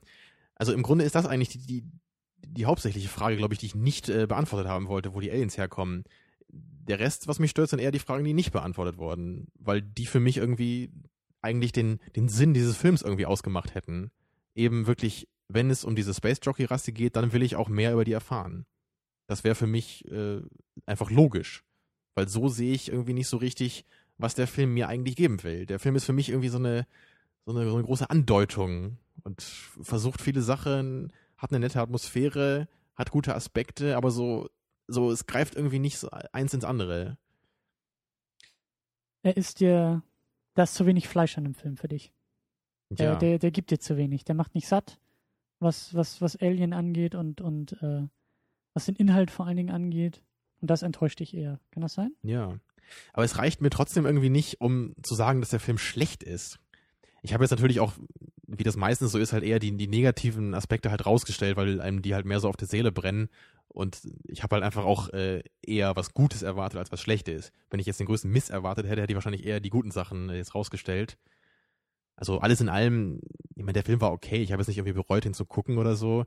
Auch wenn ich jetzt zukünftig bei Alien wieder ausblenden muss, was ich jetzt hier über die Aliens gelernt habe, ist natürlich nicht passiert für mich. Die Aliens sind nicht irgendwie so durch so ein komisches äh, Experiment da entstanden von irgendeiner Kreuzung mit von Mensch und anderem Alien. Nee, nee. Aber naja. Ach, ich weiß auch nicht. Du scheinst ja irgendwie noch so ein bisschen positiver dem Film so eingestellt zu sein. Ja, aber das ist auch ein sehr großes Bauchgefühl. Ähm, das, der Staub muss sich legen. Da muss ich noch länger drüber nachdenken. Ich bin vor allen Dingen gespannt, ob es, ich kann mir vorstellen, dass es Fortsetzungen gibt, aber wie die aussehen werden. Und mit genug zeitlichem Abstand würde ich dann auch noch sehr gerne mal wieder, also den nochmal natürlich gucken und dann auch Alien, den ersten Teil, weil ich finde halt einfach das Wissen, dass die Menschen und die, und die Xenomorphs irgendwie biologisch verwandt sind, finde ich irgendwie interessant. Also ich weiß nicht, ob das zum Beispiel für mich so viel von diesem Schrecken wegnimmt oder ob es einfach irgendwie mehr Reibung hinzufügt, dass da irgendwie eine Verbindung auf einmal da ist. Und die, die, na, ich weiß, ich, war das nicht auch, war das eigentlich im dritten Teil, dass Ripley schwanger war? War das Ja. im dritten oder im vierten? Den vierten haben wir nicht gesehen. Also den, Naja, den aber dritten ich, war ein das. bisschen ja. was über den dritten, äh, vierten weiß ja, das war doch am Ende des dritten irgendwie. Dann, dann stirbt sie doch irgendwie und dann nimmt man sie doch trotzdem irgendwie noch mit, um dieses Alien da aus ihr rauszuziehen irgendwie. Genau. Also wie gesagt, ich, ich ähm, bin irgendwie so im, vom Bauchgefühl her mag ich irgendwie so diese Andeutungen, die da irgendwie gesetzt werden und auch so ein bisschen die neuen Fragen. Aber ich kann deinen, ich kann deinen Frust oder deine Enttäuschung schon irgendwie auch nachvollziehen. Das ist halt irgendwie. Vielleicht liegt das auch daran, dass die Alien-Serie so prinzipiell gar nicht so mich so sehr berührt oder so mir so wichtig ist und und ähm, nicht so mir nicht so nah am Herz steht wie dir vielleicht. Und ja, ich, Naja, mit Alien-Serie kann man ja nicht immer nur die ersten beiden Filme so bezeichnen. ja. Aber das kann man schon sagen, dass die mir, also gerade der erste halt schon nah am Herzen liegen. Eben weil ich halt diese, diese dystopische, klaustrophobische Atmosphäre so unglaublich gerne mag. Also ich, ich kann auch allgemein sagen, dass eigentlich Atmosphäre für mich das Wichtigste an einem Film ist. Hm. Und deswegen ist natürlich Alien 1 äh, dann klar einer meiner Favoriten. Und für mich geht halt durch, durch diese Entmystifizierung dieser Aliens irgendwie was davon kaputt. Und deswegen muss ich das für mich ausblenden im, im Kopf und mir meine eigene Geschichte da äh, zusammenspinnen. Aber dann scheitert das Prequel als Prequel. Dann macht es ja das falsch, was George Lucas auch falsch Ja. gemacht also ich, hat. ich kann ja nicht nochmal sagen, wie ich mir eigentlich das, das Präquel als Präquel gewünscht hätte jetzt hier in diesem Fall und wie ich es mir eigentlich auch äh, vorgestellt hätte. Ich hatte ja das letzte Mal auch, glaube ich, im Special so gesagt, ich hätte halt gern so eine, so zwei Geschichten halt mit diesen beiden Filmen, die wie zwei Kreise sind, die sich so ein bisschen in der Mitte berühren. Und genau das hätte ich mir eigentlich gewünscht. Ich hätte mir einfach gewünscht, dass es um, um diese Space Jockey Aliens geht, die man ja kurz gesehen hat, so im, im ersten Alien, die ja überhaupt nicht wichtig waren dafür, sondern einfach nur, nur dieser Ausgangspunkt waren für die Geschichte. Und ich hätte mir einfach gewünscht, dass es einfach um diese Alienrasse geht. dass, dass die uns irgendwie ein bisschen, ein bisschen nahegebracht wird. Woher kommen die? Was sind das für welche? Und da hätte ich auch nicht irgendwie so einen, so einen mystischen Plot für gebraucht, der halt irgendwie mit Religion zu tun hat. Das hätte für mich mehr so ein, so ein bodenständigerer Science-Fiction-Plot sein können. Und dann wäre das für mich so, ein, so eine Art von Präquel gewesen, wie ich es wie ich's halt sehr, sehr schätzen würde. Nämlich einer, äh, also eine Art, die mir nicht irgendwelche Fragen die ganze Zeit beantwortet, sondern sich nur mit einem so einem kleinen Aspekt einfach äh, auseinandersetzt. Eben dieser, dieser anderen Rasse in Alien. Und das hätte für mich, glaube ich, sehr gut funktionieren können. Wenn er dann gleichzeitig auch noch die Atmosphäre so schön gehabt hätte, wie das ja auch jetzt der Fall war bei Prometheus. Wenn er auch dieses Ruhige gehabt hätte, dass man gleich weiß, wir befinden uns hier auch im Alien-Universum. Äh, ich hätte auch kein Problem ja. damit gehabt, wenn, wenn die Alien die Xenomorphs auch thematisiert werden und auch so die, die, der Hauptgegenspieler werden und dass einfach von diesem, von diesem Prometheus, von dem Schiff einfach nichts mehr übrig bleibt.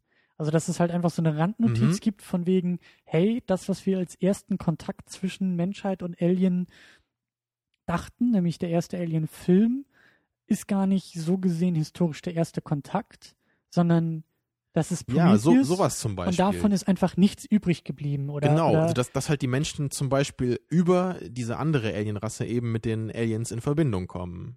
Das hätte ich eigentlich auch genau. äh, vermutet, dass das so, äh, so der Gedanke eigentlich wäre, so dass der Grundplot. Und, genau, und vielleicht noch so das, was irgendwie so nach draußen hin, die Tür, also die, die äh, Andeutung gegen Ende oder so, dass es über die Space Jockeys einfach ist, weil von denen wissen wir, dass die ja irgendwie überleben oder irgendwie noch in einem ersten Alien auftauchen, so ungefähr. Und ich weiß nicht. Ja, also man, ähm, dass man vielleicht so den Konflikt von den Space Jockeys mit den Aliens sieht, wie, wie, halt wirklich die angegriffen werden davon irgendwie und die Menschen geraten vielleicht so mehr zufällig da rein und erfahren dann irgendwie was über diesen Konflikt.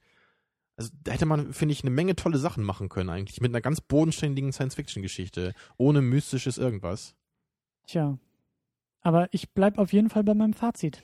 Also der Daumen geht nach oben und ähm, deutlicher als bei dir, aber ich bin auch jemand, der mit manchen Andeutungen und manchen schwammigen Unklarheiten, glaube ich, prinzipiell besser klarkommt als du.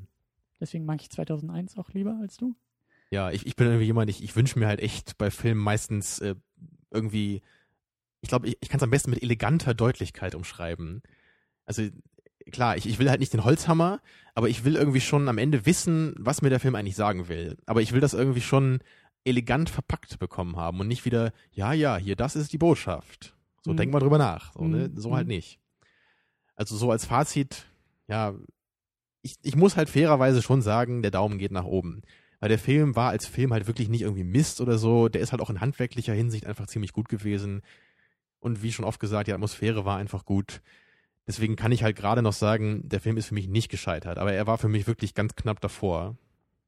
Also wirklich auf voller Linie zu scheitern, dass ich dann auch den Daumen nach unten hätte auspacken müssen. Tja. Tja. Ich habe das Gefühl, ich habe mich heute so kompliziert und unverständlich ausgedrückt wie schon lange nicht mehr. Ich hoffe, die meisten Leute konnten mir trotzdem noch folgen irgendwie. Ich glaube schon. Ich glaube schon. Ich konnte dir ganz gut folgen.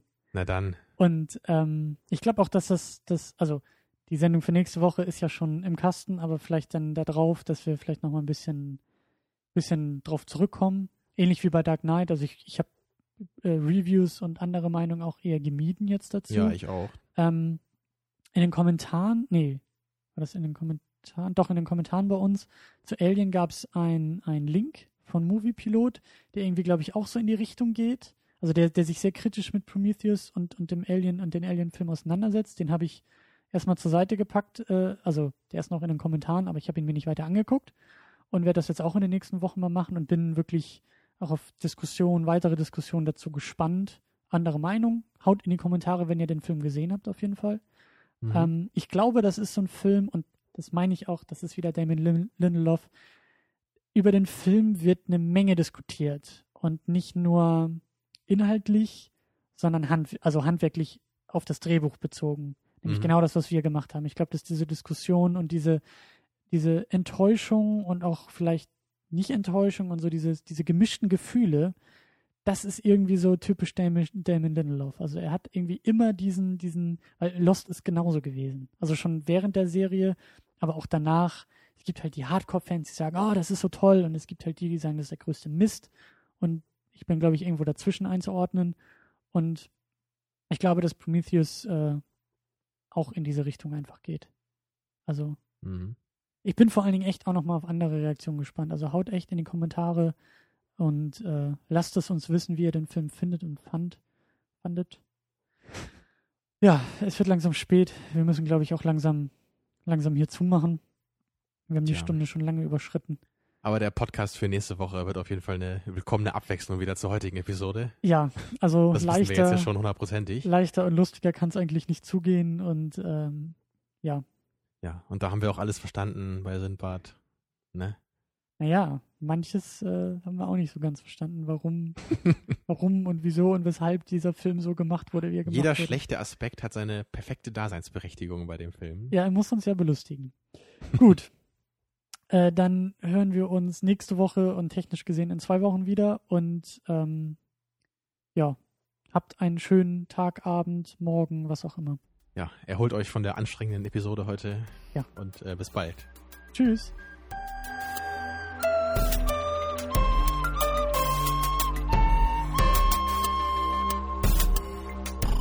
Second Unit. Second unit.